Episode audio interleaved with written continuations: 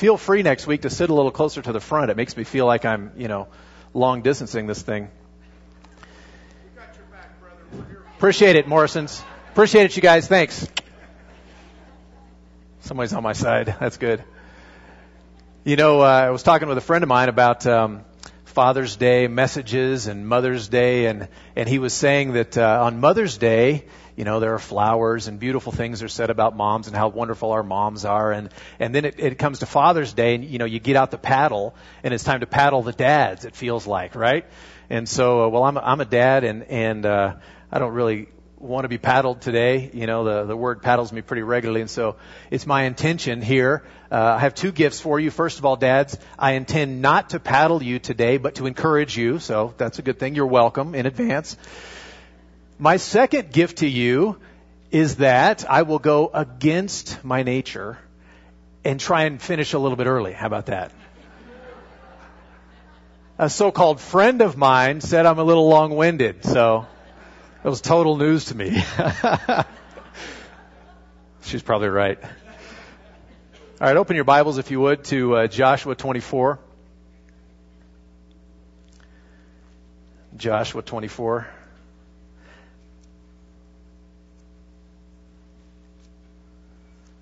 Not going to spend a lot of time here, but I want to kind of hone in on this passage here, Joshua chapter 24. This, this is towards the end of Joshua. This is towards the end of Joshua's life. He's just about to die. Actually, he's very, very close to it. The end of this chapter, he's going to die.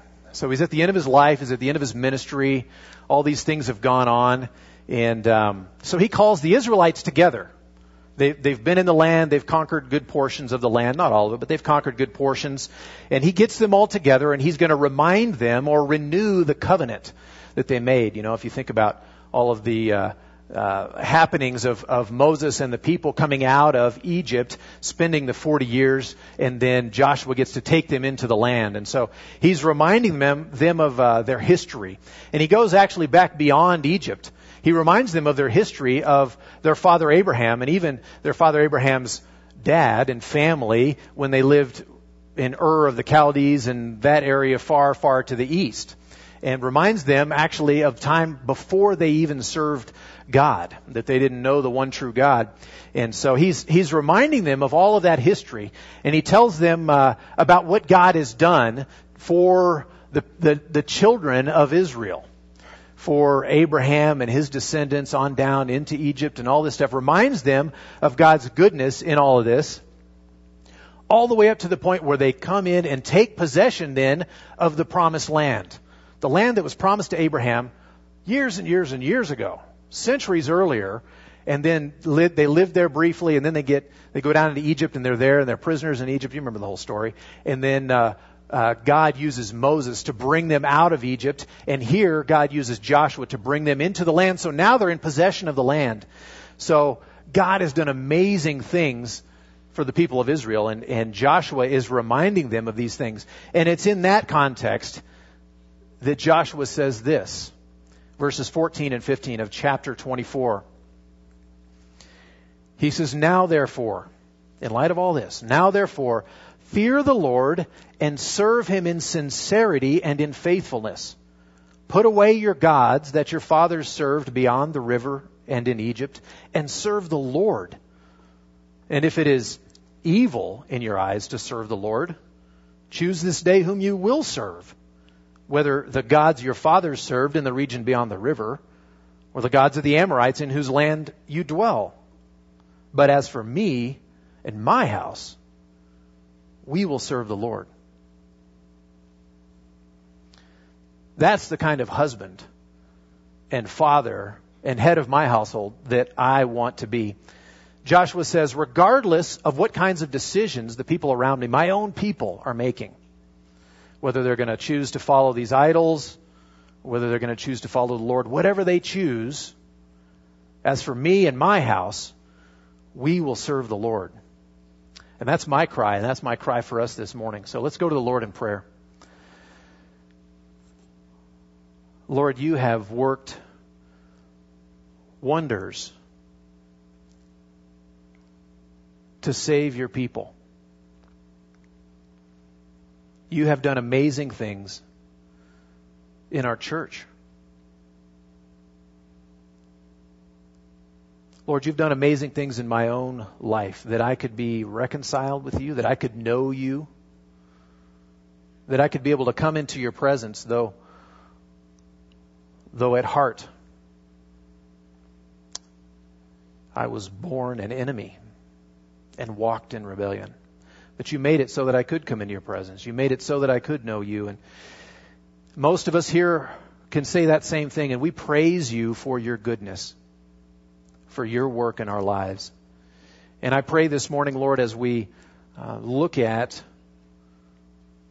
fatherhood, as we look at discipleship and the two hand in hand, I pray that you would help us to dig into what we're looking at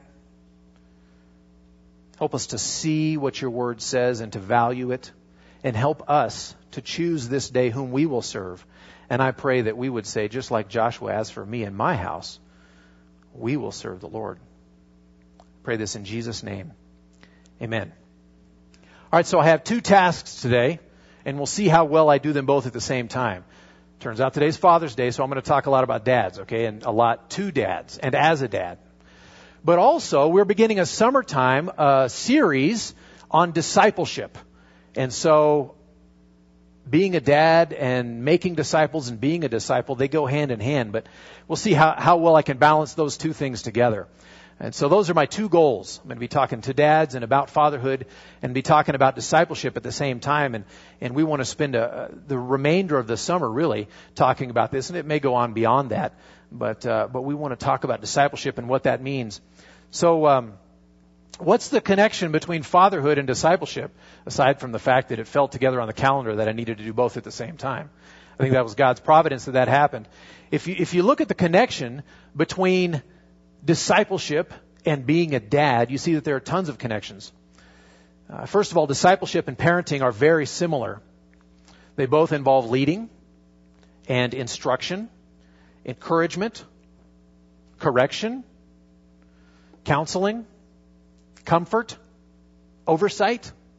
So you see there are a lot of points of connection between being a parent and discipling someone. And beyond that, if we look at Deuteronomy 6 and Ephesians chapter 6, we see that, uh, this, that Scripture tells us that dads have the primary responsibility to be the disciplers of the children in their home. Both of those passages talk about the same thing dads have to know how to disciple their own kids. That's one of the, one of our main responsibilities as dads. And so, of course, another connection is that dads themselves are to be disciples, are to be followers of Christ.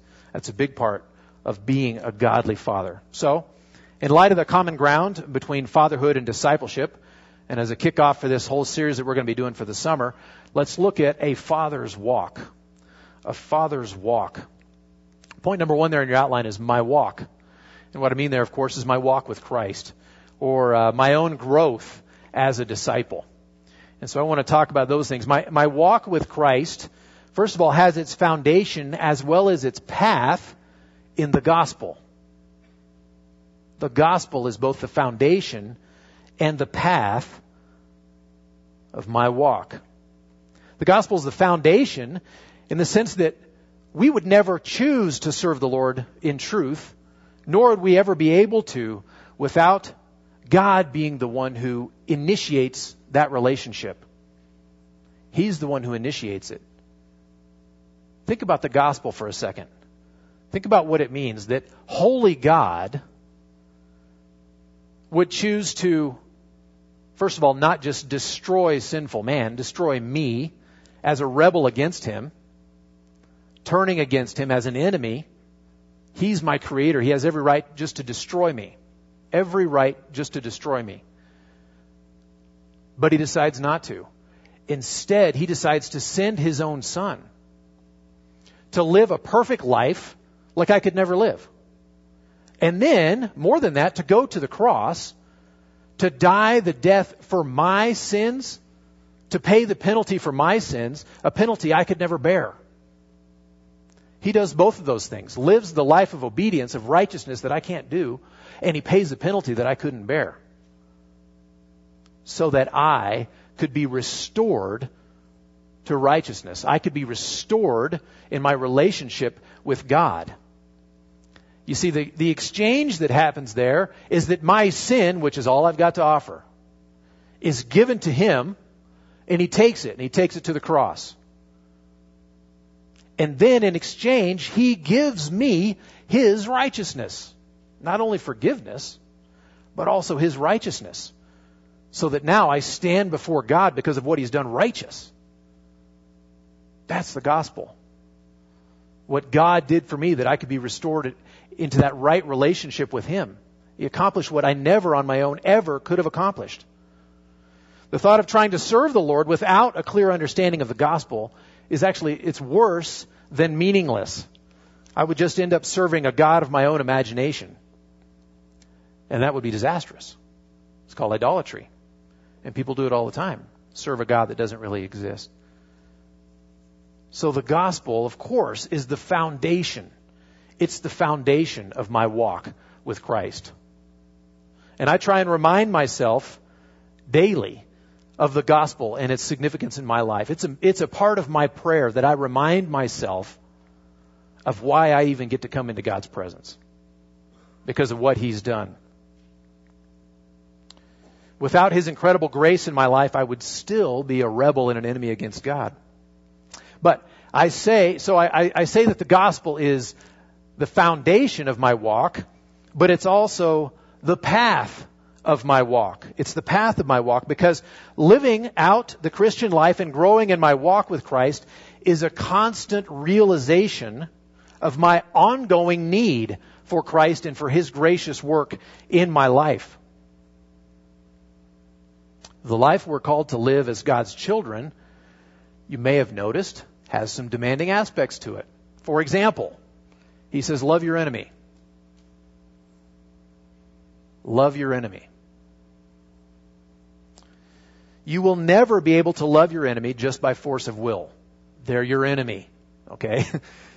by definition, you don't, right? You don't love them. He's your enemy. But then I read in Scripture about God's supernatural grace that He Himself will work into my life by His Spirit love for my enemy that he will actually work that into my life and I can love even my enemy.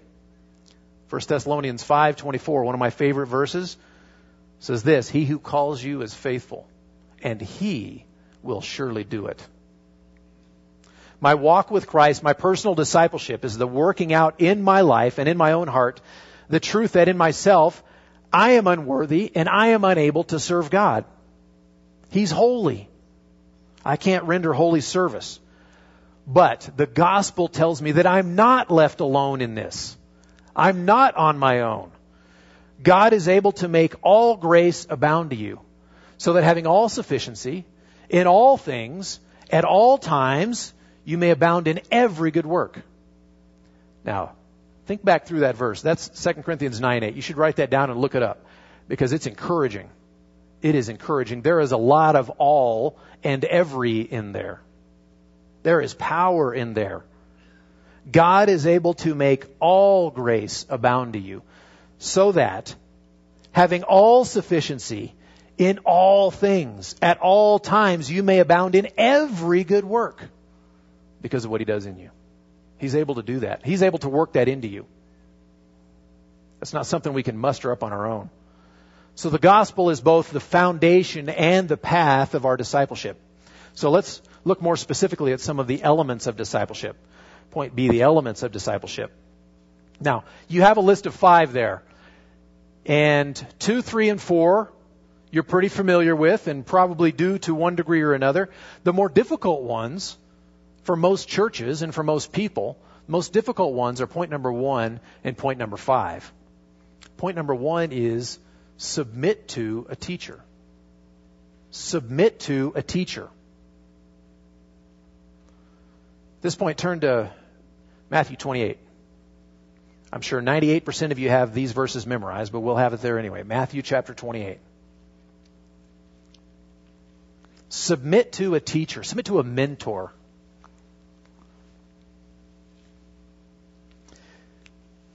Matthew chapter 28. I'll start in verse 18, read through the end of the chapter. And Jesus came and said to them, All authority in heaven and on earth has been given to me. Go therefore and make disciples of all nations, baptizing them in the name of the Father, and of the Son, and of the Holy Spirit, teaching them to observe all that I have commanded you. And behold, I am with you always to the end of the age. You see, the idea of submitting to a teacher, someone who's gone before you, a mentor in the faith, is stitched into the Christian life. It's stitched into the church from this very beginning. So here we have it. The end, this is the end of Jesus' ministry. Right, it's the end of the book, right? So this is kind of the punchline for Matthew, right? This is marching orders at the end. The conclusion of all this. Here's your marching orders. Go with this, okay? This is what he says. And here, so we have Jesus who has ministered. He's invested three plus years of his life into these disciples. He has spent time with them. He has taught them. He's worked with them. He's walked with them through garbage. He's shown them amazing, amazing things. He's rebuked them. He's been rebuked by them. Right? So he's dealt with that sort of relationship with them. He's taught them a lot. Right? And he says, now, just like I discipled you guys, just like I invested in you guys, you guys go and make disciples. The same way. Go and make disciples. And so how does it start for each Christian? Where, where are you in that, in that continuum there? You're the one who is made a disciple by a disciple who has been discipled before, right? That's how we start. That's how we, that's how we get in is to be made a disciple by someone. It's stitched into the fabric. It's, it's part of what it means to be a Christian and to grow in our walk. So that's, that's a powerful thing. And that, that's an easy thing to miss. Because I don't really much care to submit, frankly, frankly. And this submission relationship, you know, it, it, it involves maybe sometimes some uncomfortable things. Because this person I'm submitting to who's discipling me, he's going to say stuff that is going to be challenging to the way I live or maybe to the things I believe, some of the things I say. It's going to be challenging. And that's not always fun, right? But this is the way we start in our Christian walk. This is the way we grow in our Christian walk is by submitting to a teacher, by a mentor. Second point, learn Jesus' words. All right? I think we would all, if we were to write down what does discipleship mean, we would have this one on there. Bible knowledge. Learn what the Bible says. Learn what God expects. Learn what God says about Himself and about us and who we are and how we can know Him. Learn those things.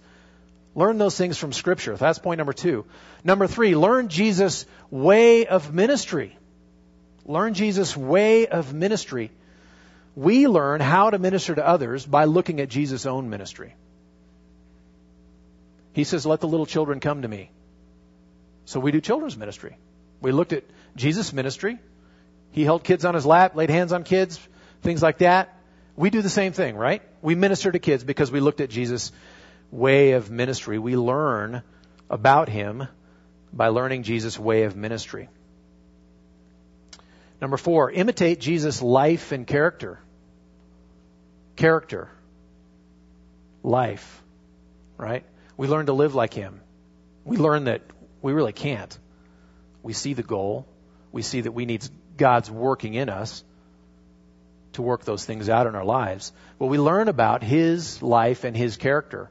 And we want to emulate that. We want to imitate Christ in those ways. We want to pursue Him, right? So we grow in our understanding and in our actual walk, in our life and character. Point number five. Point number five. Find and teach other disciples. Okay? So we started off by submitting ourselves to be a disciple of someone, someone who has walked down the road farther than us in their walk with Christ we could learn things from this person. So we submit to them, right? We learn these other things about life and character and knowledge, way to do ministry, etc., and then take someone else with us. Right? We find someone else that we can disciple, find and teach other disciples. Now, how to do that, why to do that, that's your entire point number two in your outline. With others. Point number one, Roman numeral one was my walk. And number two is my, my walk with others. I'm taking others with me, okay? So here we are in the Great Commission. The first question is why? Why do we want to do this? Why do we spend time? Why do we care to disciple other people? Why does it matter? Should we really care? Is it that big a deal? Should we really do it? Well, go back to Matthew chapter 28. Jesus says in verse 19, Go therefore and make disciples. Not a whole lot of interpretation to go on there, right? We should probably go and make disciples, right? It's relatively clear. It's right there. And so that's an enormous, enormous motivation. Jesus said, go do this. Okay, I will go do that. All right. So it's a, it's a big part of it. It's a central role in the, in the development of the church is dis- discipleship. This is the way the, the faith is passed down from generation to generation, from one person to another, is by discipleship. This is how it happens. He says, go and make disciples. So that one's relatively clear. Here's another one. Uh, 2 Timothy 2 2. Flip over there. Answering again the question, why disciple others? 2 Timothy 2 2.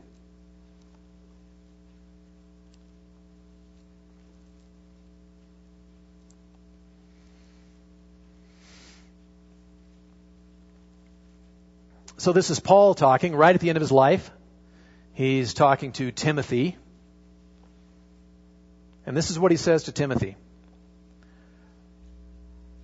What you have heard from me in the presence of many witnesses, entrust to faithful men who will be able to teach others also. So you got four generations going on there. Four generations of disciples happening there. First of all, Paul is doing the talking, right? He's talking to Timothy and he says, take what I taught you, second generation, teach it to other men, third generation, who will then pass it on to others, fourth generation, right? So here in one verse, we've got four generations of discipleship happening. What Paul is showing here, he's demonstrating, he's trying to communicate to Timothy, is Timothy, you need to be about discipling people. This is how the gospel goes from one generation to the next. This is how it spreads across culture. This is how the church grows. This is how the body of Christ expands. This is how the kingdom of God advances. Is by one person training another person, teaching another person in these things we talked about. Take this stuff, Timothy, that you heard from me, teach it to other faithful men who will be able to teach others. Four generations right there in one. That's an example for us. That's what we need to be about. So that's a big answer to the question of why. Okay? So that's not rocket science. So let's move on to the how. Point B there. How do we go about this process of making disciples? It's relatively clear. Paul said do it. Jesus said do it. Well, little point number one there. Find a disciple who's willing to submit. And teach him Jesus' words. There's a pattern here. Teach him Jesus' way of ministry. Teach him to imitate Jesus' life and character. And fifthly, teach him to go and find other disciples. That's what Paul told Timothy.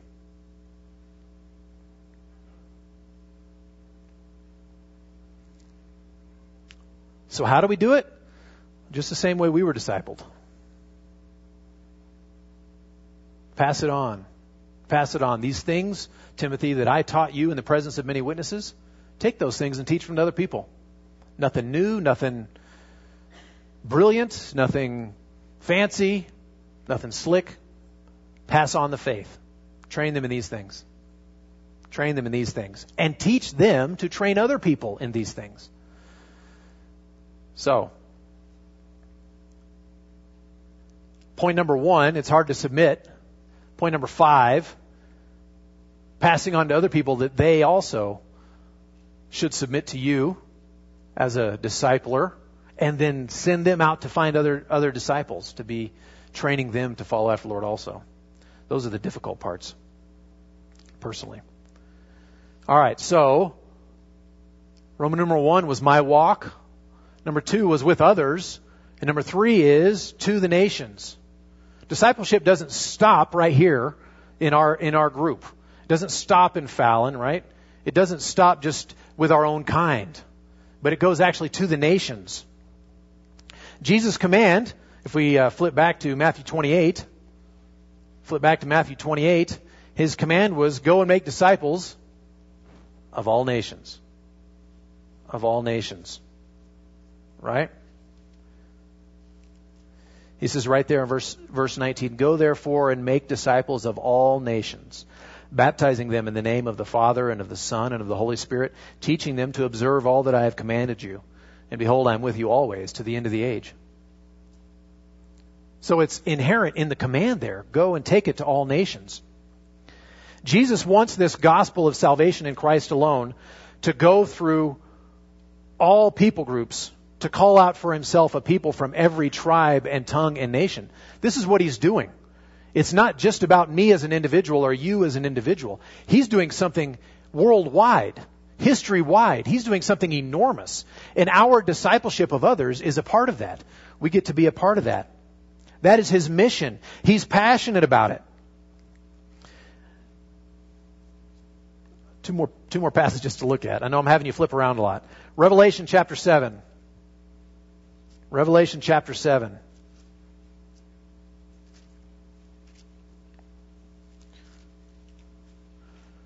This is a view at the end. This is, this is what we'll see in heaven. This is what it's going to look like, okay? Revelation chapter 7, verses 9 and 10. Verses 9 and 10. After this I looked, and behold, a great multitude that no one could number.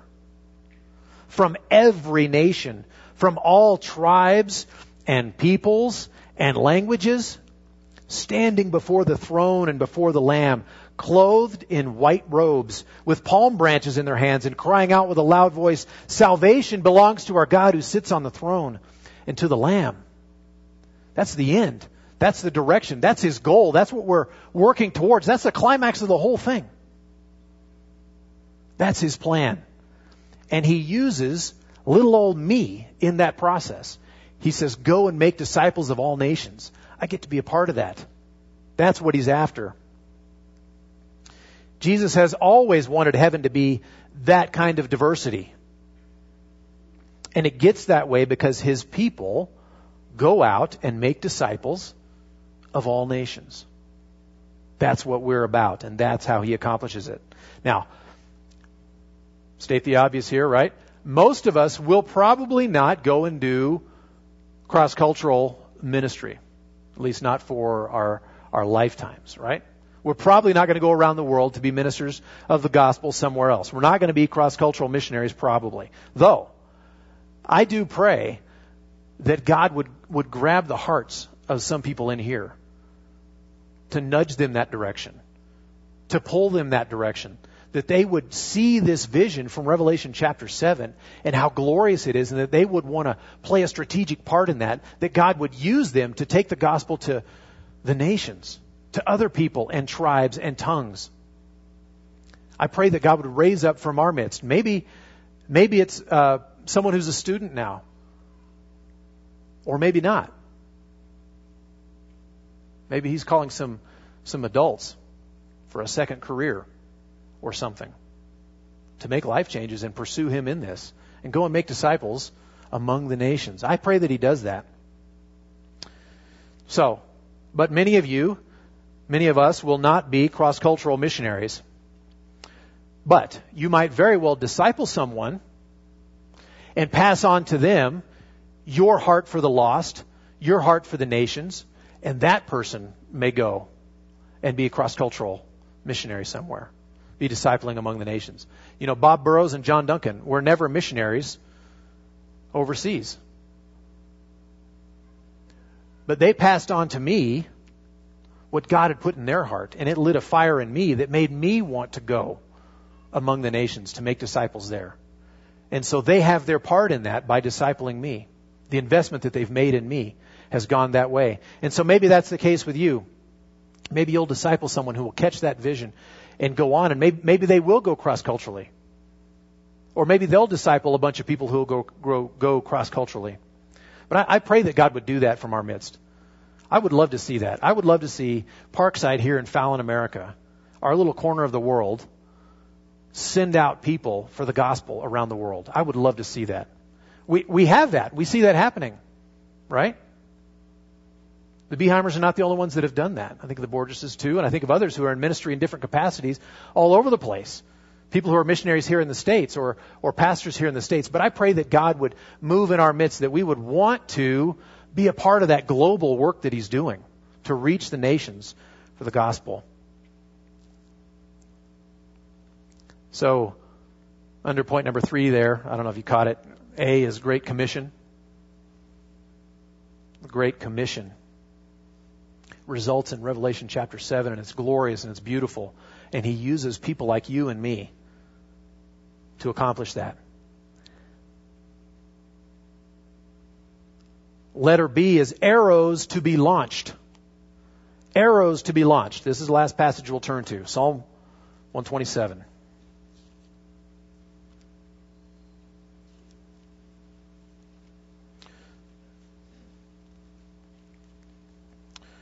Psalm 127, right in the middle of your Bible.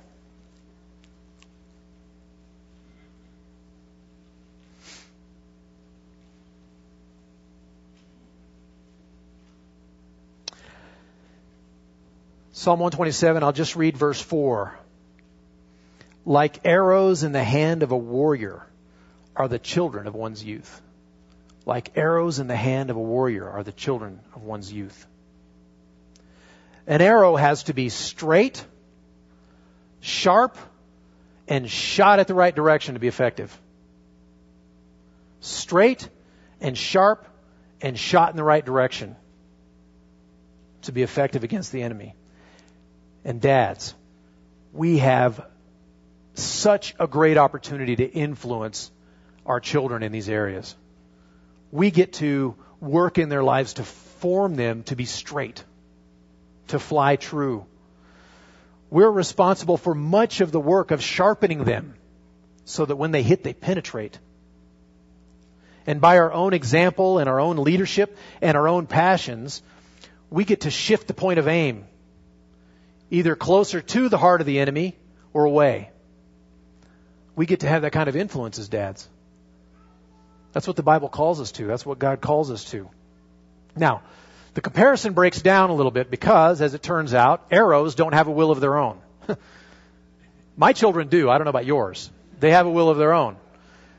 So, it is not a one to one correspondence, but we still have major influence in these areas of seeing that our children are straight and sharp and that they're aimed in the right direction, shot in the right direction. We do damage to the enemy and his kingdom. And we advance the cause of Christ on the earth when we raise our children in the discipline and in the instruction of the Lord. Ephesians chapter 6. We get to do that, dads. We get to do that. I, I went and saw Man of Steel this weekend on Friday. And uh, one of the things I loved about one of the things I love about those kind of movies is that you see a heroic character who has a cause that is significant, and it makes you emotionally rally behind this guy, and you want to join in, you want to be with him, right? And so that was the deal with Man of Steel. Well, not a lot of other people can fly like him and things like that, but bringing it out of the movie theater and God has wired us. He has wired us to love a great and powerful leader who is on a mission that we can support, who is going to accomplish things that we love. We love that. And we can get behind that, right? Jesus is the greatest, the ultimate leader. And his cause is not just really good nor is it just worldwide, but temporal. It's worldwide. It's eternal. It's spiritual. It's amazing. It's the biggest cause ever. And Jesus is the leader going that direction. Can I get behind that? If I get jazzed about, you know, some, some fake man of steel on a, on a movie theater, and we all do, Can I get jazzed about following Jesus, who's the greatest leader ever, on the greatest mission ever? And he, he includes me.